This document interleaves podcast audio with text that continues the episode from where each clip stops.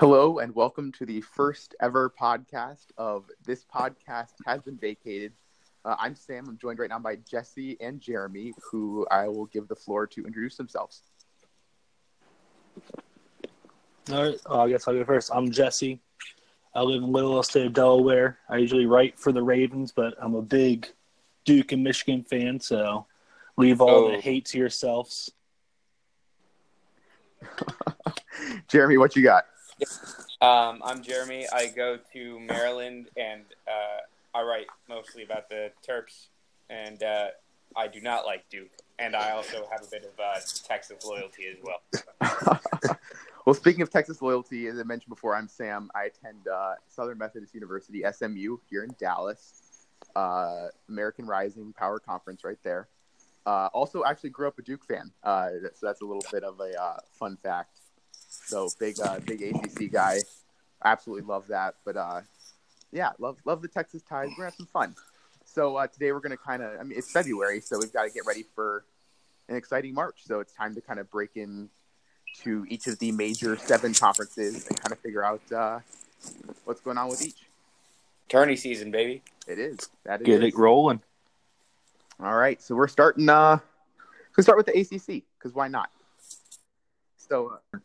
Best conference. All right. Well, then I'll let you start off with that one. Well, it's always been the best conference. I mean, it's Virginia's to lose, but Duke's on a run. So to me, Virginia or Duke's going all the way with it.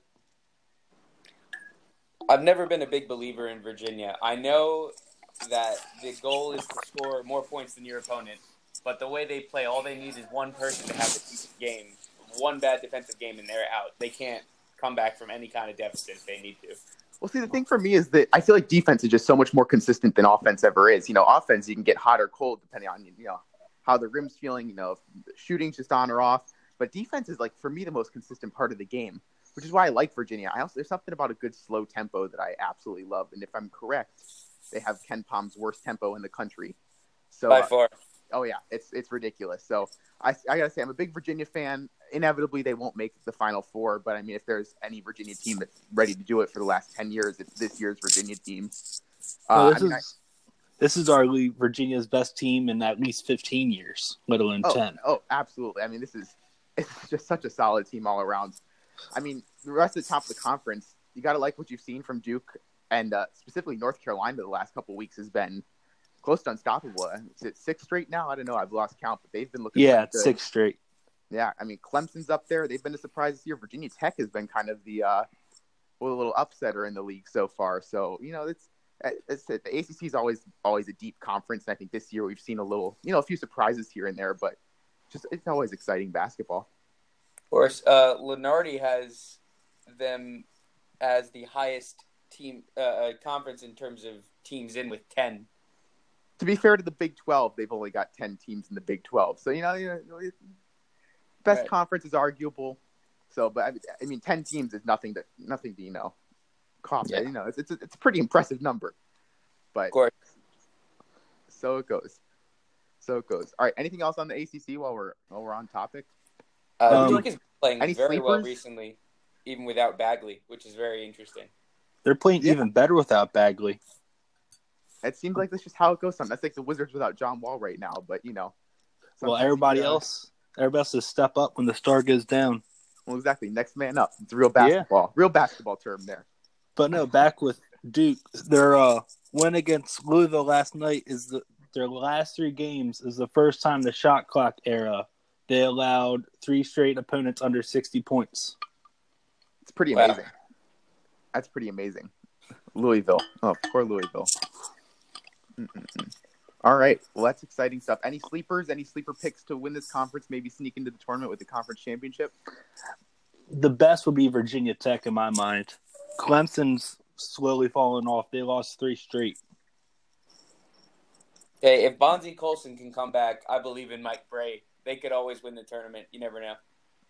Notre Dame. I was just about to say the same thing. I like Notre Dame as a sleeper in this conference. I don't know what it is, but Notre Dame, come March, Notre Dame always seems like they're at least, you know, in it and, you know, vying for a position there. So I like that Notre Dame sleeper pick a lot. So, all right, we're going to head on to the next conference, my personal favorite, as I mentioned before, the American Athletic Conference, which has been arguably the best it's ever been. Not necessarily the best out of the conferences, to say the least, but definitely the best it's ever been. Jeremy, what are your thoughts on the American this year? Well, I'm sorry about your SMU. Yeah, RIP in peace. No, probably not. But it stinks that Wichita State looks like it was overrated a little bit. They're still very good, but I don't trust them to make that much of a run in the tournament. I think they can get to the second weekend. Definitely Cincinnati has to be in the best position out of anyone in the conference. Jesse, what are you feeling? It's Cincinnati's to lose at this point. I know they've lost a couple, but they're too good to lose in the conference tournament.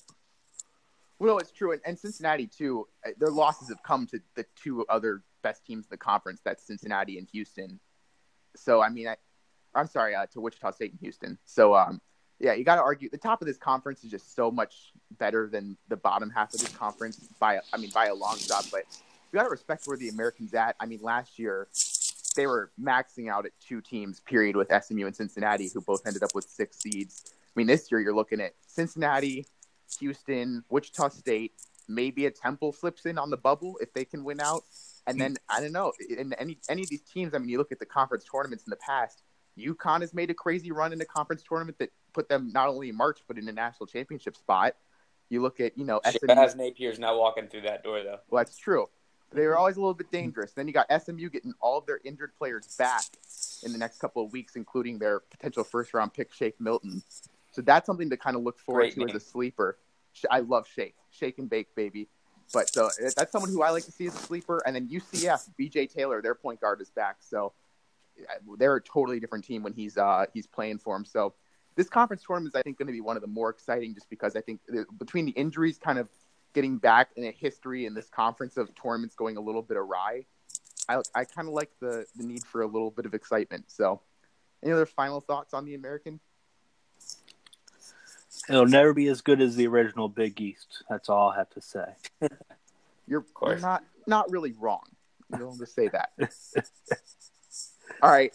Well, I'm going to let Jeremy start off this next one because I think you're probably the most familiar. Little Big Ten action here.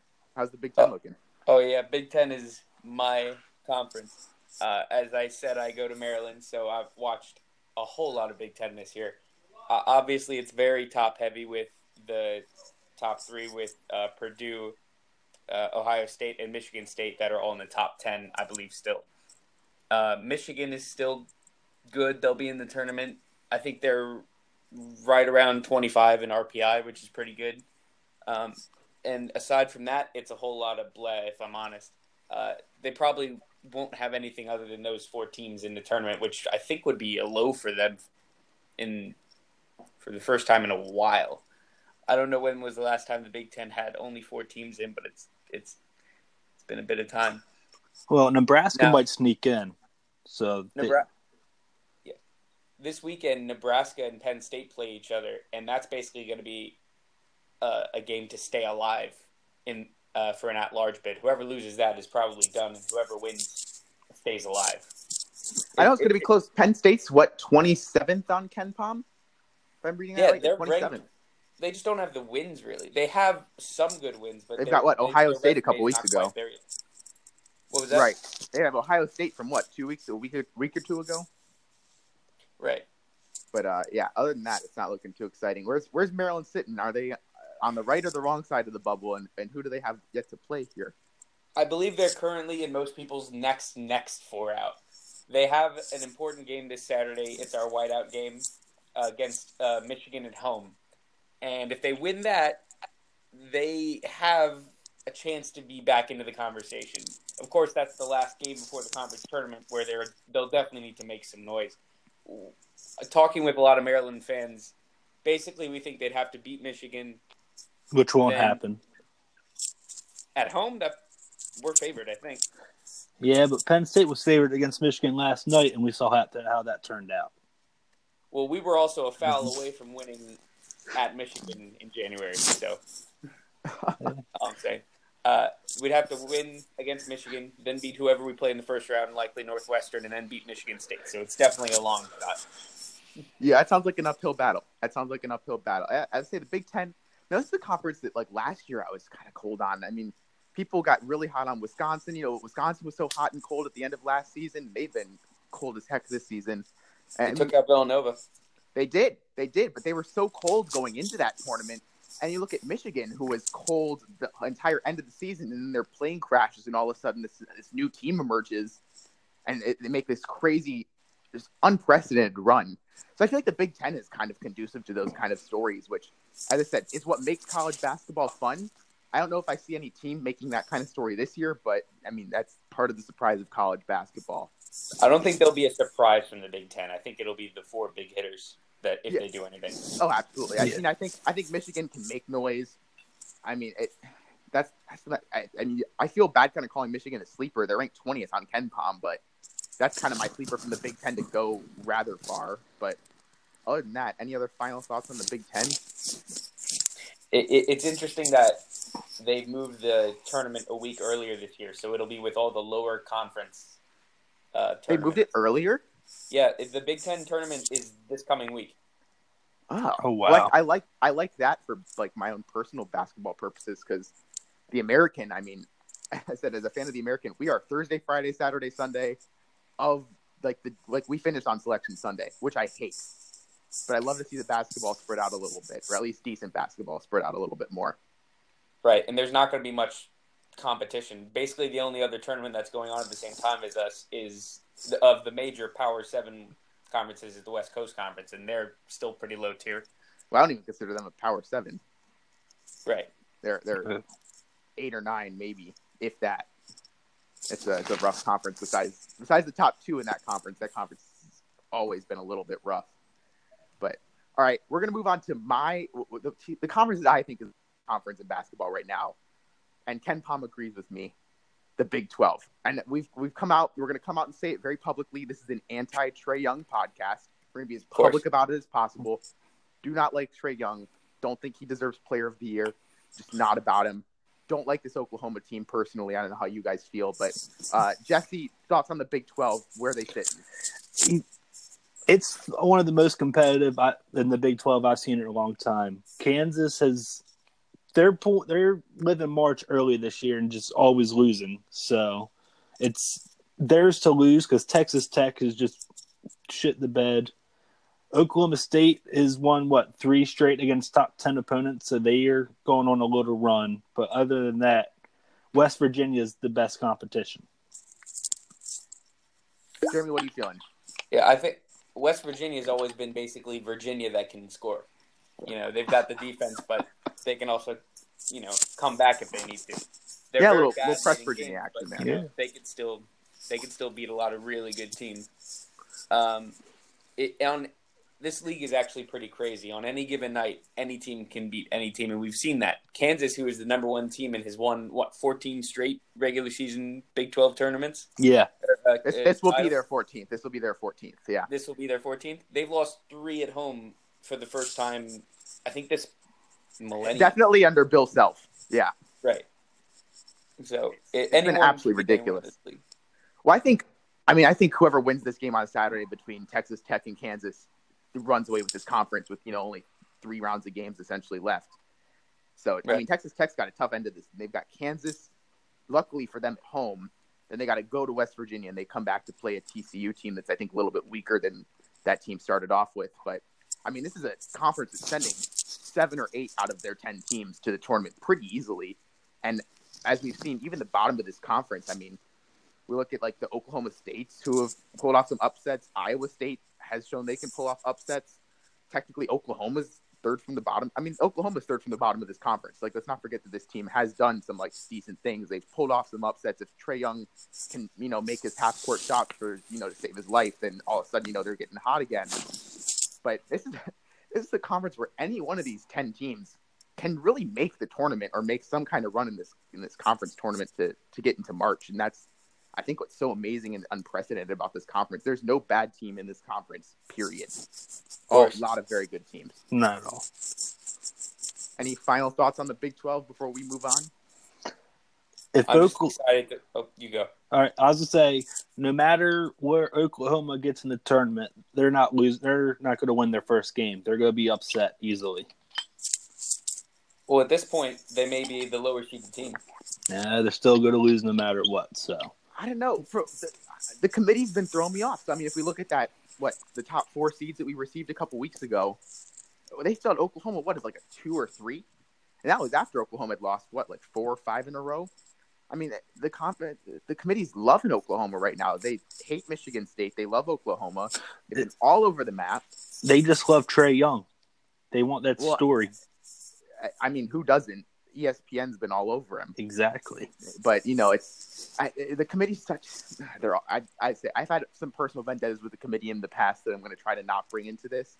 But the committee has had a history of having clear favorites. Particularly, I'm not going to say Duke, but Duke. Definitely. And then kind of hurting.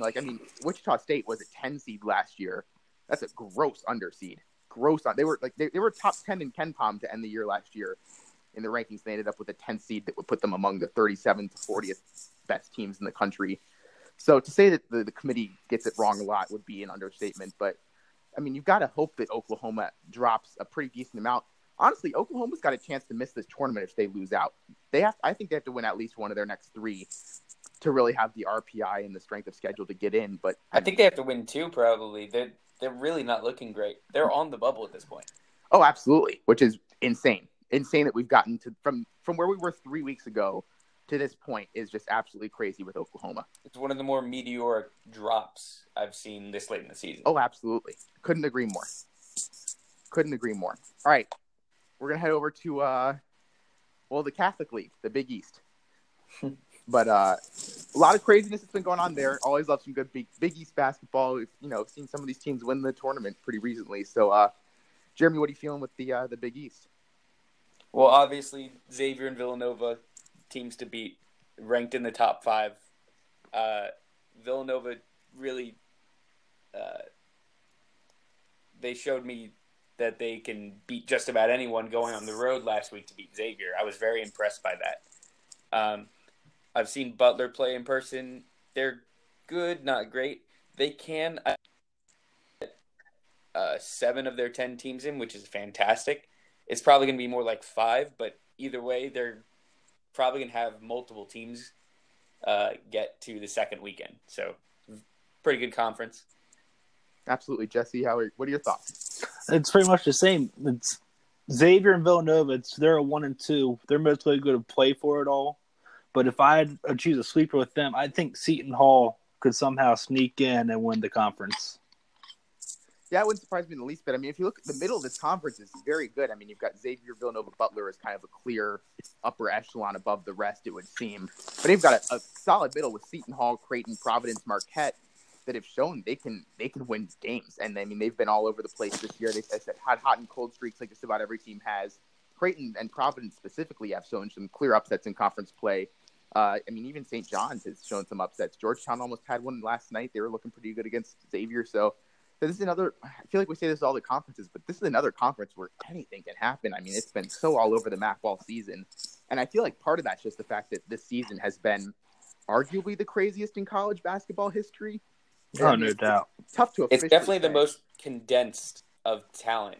There's not elite teams and there's not really bad teams generally. There's a lot of good and a lot of bad, but it's very close, much more so than previous years. Oh, absolutely. You could argue that the top 100 teams in Ken Pom's rankings are all, able to beat any of the other top 100 teams on any given day, which is different from the past where we've had such a clear – I mean, even earlier this season, it felt like we had, Virginia, Villanova, and Purdue seemed like a clear upper echelon. How about Purdue and Villanova playing for, the 7th place at their Thanksgiving tournament? Well, that was Purdue and Arizona. Purdue and Arizona, sorry. Yeah, SMU sent Arizona to that last place game. We don't talk about Atlantis. There was a lot of people victimized by that tournament, but the battle for Atlantis was not pretty. Villanova won that tournament, actually, which was surprising considering how poorly literally every other team did in that tournament. But, Atlantis was not good to a lot of people. Arizona lost all 3 of those games. Purdue only won because they were playing Arizona. It was just, that was just an ugly season. But then Purdue went on, what, 18 straight wins after Atlantis or something crazy like that. They couldn't lose. They couldn't lose. They were the only team for a while that didn't lose in the continental U.S. They were just on a total roll. So, and Atlantis also showed us that Tennessee is for real. Not that we knew it at the time, but we'll get to them in a bit. Oh, we had no clue. Yeah, I say we'll hit the SEC up momentarily here, but yeah, no, Tennessee. It was a good tournament for a lot of those teams who needed those kind of bubble wins. NC State got some decent wins there. I said SMU got some decent wins. Not that it's going to help them, but it was just a crazy little tournament, a microcosm of the entire season, if you will. But any other final thoughts on the Big East, which we clearly got off from? Yeah, Jesse, I like your call out of Seton Hall. Anything with Angel Delgado is going to have a chance in any game. Oh, definitely. All right. On to what I think is, out of the 7 conferences we're going to talk about today, the absolute worst, the Pac-12. Oh, by far. I only say that because their top 2 teams, I've seen SMU personally play both their top 2 teams, beat Arizona on a neutral court by 6, beat USC on our home court by like 20. Wasn't even close. So, like, and I know that our team's not good this year, but if I saw our team decimate one of those teams and then have a really competitive game against the other, I know the Pac-12 sucks. So, like, for me, this is I mean, a conference that maybe sends like four teams. Arizona State's kind of arguable at this point. They still have some really great wins, but they've got some crappy losses. They'll be in. Yeah, Arizona's in. USC's all over the map. Arizona's, I mean, pretty much a lock at this point. And then UCLA's got some solid wins, but other than that, I mean, Utah, Stanford, Washington are kind of that middle tier. Maybe Oregon, if you want to stick them in there. But I mean, you've got probably four locks, and then the other just kind of around the bubble. So I wouldn't even say that. I'd say Arizona and Arizona State are the only locks. You have the Bruins, UCLA, the Utes, Washington, and Oregon all knocking each other out in the next 2 weeks. And yeah, they're all squarely on the bubble, so that's going to be interesting to watch. Maybe one of those 4 teams might get in because they all play each other. Jeez, it's going to be – I tell you, that conference tournament, they're going to be playing for their lives. Jesse, what are you thinking? It's Arizona's to lose at this point. I mean, they're all beating each other up, and it's a shame because a couple years ago, the Pac-12 was running both football and basketball in the college. Mm-hmm. And now they're arguably the worst power conference in both. Exactly. Conference of Champions. How the mighty have fallen. East Coast bias. I mean, you got to love it. And you know, I think the funniest thing, that the Pac-12 fans will 100% jump to that on the voters. And they'll be like, oh, you just, you know, you have the East Coast bias and you just don't watch our teams because it's so – no, like, we watch your teams. They're just not good teams. I stay up till early morning hours watching all the games. Your teams are just not as good. Oh, 100%. No. They're trash. They're absolute trash. USC didn't deserve a spot in the college football playoff. They probably don't deserve a spot in March Madness either. So I'll see them in the NIT. But maybe we'll play them first round, get another little revenge from last year. But oh, yeah. But who knows? Who knows? Any last thoughts on the worst conference in basketball out of the majors? It's Arizona's to lose. That's all it is. If they lose, then they don't deserve to go deep in the tournament. DeAndre Ayton is a man among boys. You got to watch him play. He is fantastic. A big boy. He is a big boy. I'm a big Alonzo Trier guy, too. Really like what he's doing. I can't believe he's still in college. I know. Well, after Markkanen, too. I thought he'd go with Markkanen last year, but Markkanen was a beast. Well, Baby Dirk out there in Chicago. He's doing well. They've got a good team. People kind of underrated them all year, and then, you know, they showed with some quality wins at the end that they were for real and made a pretty solid run in March last year. We'll see if they can do the same this year. I say I wouldn't put my money on it, but, you know, it's March. So all sorts of craziness. All right. Arizona always has weird losses. Don't let that deter you. They always get to the second weekend. They do. You're not wrong. You're not wrong. All right, we're going to head on to what I think might be the most surprising conference of the season, the SEC. You know, moving on from football to good basketball. Jesse, what are your thoughts here? Auburn has surprised me. That's all I got to say from them. I'm surprised at Auburn's home court advantage. Their crowd was very lively. I was happy to see that. Oh, yeah. They've been solid. I'm surprised Kentucky fell off a little bit early in the year. but they're slowly making their way back. But they almost blew a close one last night, so. Yeah, and I mean, and you can argue that's kind of one of the side effects of one and dones, and, you know, just getting all these young freshmen in who are just unfamiliar with, you know, the speed and pace of college basketball. But I mean, Calipari's always done a pretty good job of getting these players ready to go and having them play well despite being so young. But I mean, you look at Auburn, who's been probably the biggest surprise of the season in the SEC. Tennessee's been a huge surprise. Arkansas's got some great wins. Alabama's been crazy. I mean, Alabama almost won a game, 3-on-5? Yeah. That was ridiculous. That was one of the craziest things I've seen in sports, let alone in college basketball this season. Oh, period. And you have to wonder where Missouri would be if, you know, Michael Porter had been around all season. You know, now he's cleared to play, as we just found out a few minutes ago. But, I mean, it's just a deep conference that honestly looks kind of set up. I don't know that a lot of these players are going to be going to the NBA draft this year, so besides Kentucky, of course.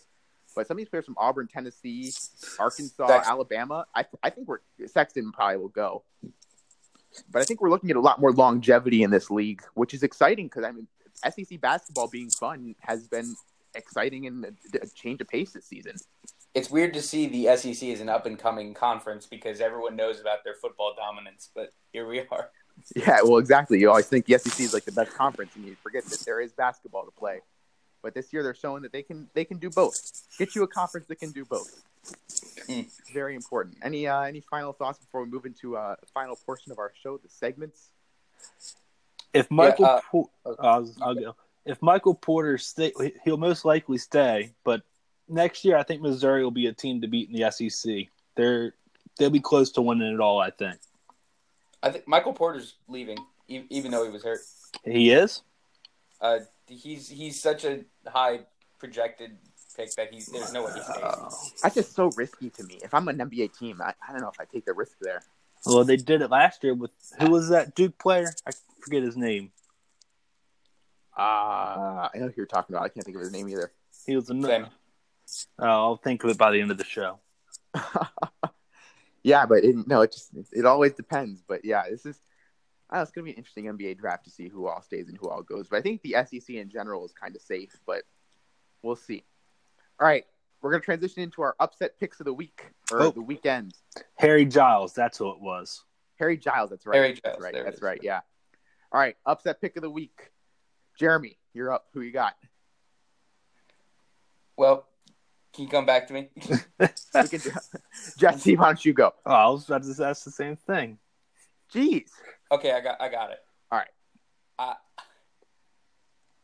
got to go with my team. I got to pick Maryland over Michigan. I honestly a little home court advantage there, home cooking. I kind of like that. It's our whiteout game. It's the last game of Deion Wiley and Jared Nickens' career, who have both been playing very well. We got this one. Interesting. All right, Jesse, where are you looking? All right, I'm going on a big limb right here. And I'm taking UConn over Cincinnati. Oh, that's in Cincinnati too, isn't it this weekend? Yeah, I think so. That's a hot take. That's a limb right there. That's a hot take. No, it's at a BBT Arena up in Kentucky. It's saying. Well, yeah, that's where Cincinnati's having their arena renovated this year, so they're playing all their games in Northern Kentucky's arena. Gotcha. So that's a home game for Cincy. That's a home game. Gotcha. Yeah. All right. I've got two real picks and then my homer pick. So my homer pick, of course, SMU is doing their first ever stripe out this weekend. Those are fun. Those are really fun. Wichita State, who, mind you, we are 1-0 against this year. We went to Wichita State and beat them. If Shake Milton plays, we win this game on Saturday. If he doesn't, we get murdered by 30. Simple as that. My other two. I like Syracuse over Duke at Duke, and I like Florida over Auburn at Florida. Like it's been like a month since Duke had a dumb loss, so I guess they're due. Well, exactly, and Syracuse feels like just the team to give them a dumb loss if history tells us anything. So it depends if Bagley can come back or not. Does it really? Because they've been playing well. They've been playing very well. That's what I'm saying. If Bagley comes back, they might drop it because they're just going to keep feeding him the ball. Interesting. That's a hot take. A hot take. It's love a good hot take. It's like back when Kyrie Irving played. Yep. Yeah. It's those players. It's just Trae Young. we're seeing it right now with Trae Young. Yeah. But as I said, very anti-Trae Young podcast. Going to be very open about that. Of course. All right. Moving to my NCAA infraction of the week. This is an instant classic. The Oklahoma Sooners football team self-reported an infraction in 2013 for three of their student athletes, football players, eating too much pasta at a banquet. Can't do that. So they self-reported. Their players had an extra serving of pasta. Players were required to. They were not able to play until they paid $3.83 a piece, the cost of the serving, to a charity of their choice. The NCAA, however, said that this was not a necessary infraction to report. And the rule at the time was very vague. I mean, the rule stated that you could give a player a snack, but not a meal, which is kind of where the whole, like, you can give a player a bagel, but not like a bagel with cream cheese on it, because a bagel's a snack. But when you put cream cheese on it, that's kind of a meal. Anyway, thank goodness the NCAA's, I say kind of cleared it up. So now you can kind of get unlimited food, which is very nice. Very nice. But it's the fact that at one point, Not but like 4 or 5 years ago, a school had to self-report $3.83 worth of pasta being consumed slightly over the amount given. Real shame. So shame on you, NCAA, for starving your athletes. Damn. Along the same lines, I've got one too. If you remember Rick Majerus, he was a coach for Utah, Marquette, St. Louis.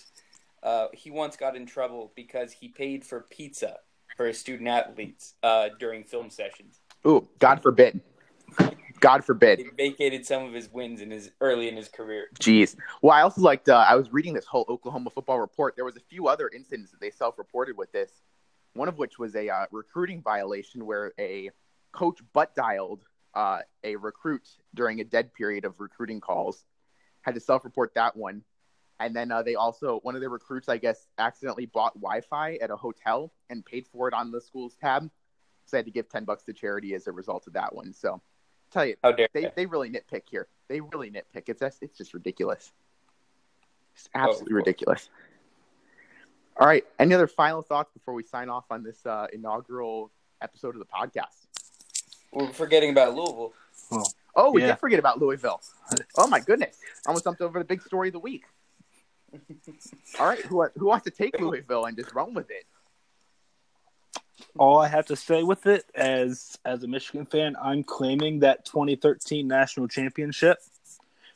Trey Burke did not get fouled on that play. That was a clean block, and I'll go to my death with it. Well, I guess I didn't have to see Kevin Ware break his leg as well. Yeah. Yeah, no, it didn't happen. It legally didn't happen. So as a school, as an attendee of a school who is arguably the expert on cheating in the NCAA, I mean, we hold the current NCAA records, 10 major infractions. The vacation of wins means nothing to me.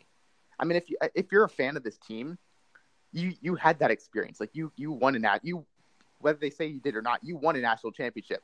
Like the day after a national championship is one of the coolest times I feel like you could ever experience, and they can't take that from you. You know, the wins in the record book change, but who cares? Like, honestly, who cares? For me, they need to penalize this team a lot more than they did. I know they self-reported and self-imposed a postseason ban the same year that SMU did in the 2015-2016 season. But after all that this school's done, I feel like we're borderline death penalty here, which is just. It's tough. It's tough, but we're borderline. They have done a lot wrong. Oh, they absolutely have. Yeah. I mean, I'm just looking, and I said I hate to continue to be a homer, but SMU had one administrator help one student-athlete with an online class. They banned our head coach for 9 games, gave us a postseason ban. We're still on probation 3 years later. We still are down 4 scholarships this season. And it's been 3 years, and we had one administrator take one class, neither of whom were with the school. By the time they got imposed, we kicked the kid out of school, fired the administrator, and then they still did it. And then Louisville just gets a, oh, maybe you didn't win a few games. And don't forget, they called a phantom goaltending. Oh, I don't even want to think about that. That was the year after we got snubbed by the committee. That was not a goaltend. That was not a goaltend. I will take that to my grave. There was no goaltending on that play. That poor kid. That was his last game ever played with SMU, and that's how he has to go out. Oh, yeah.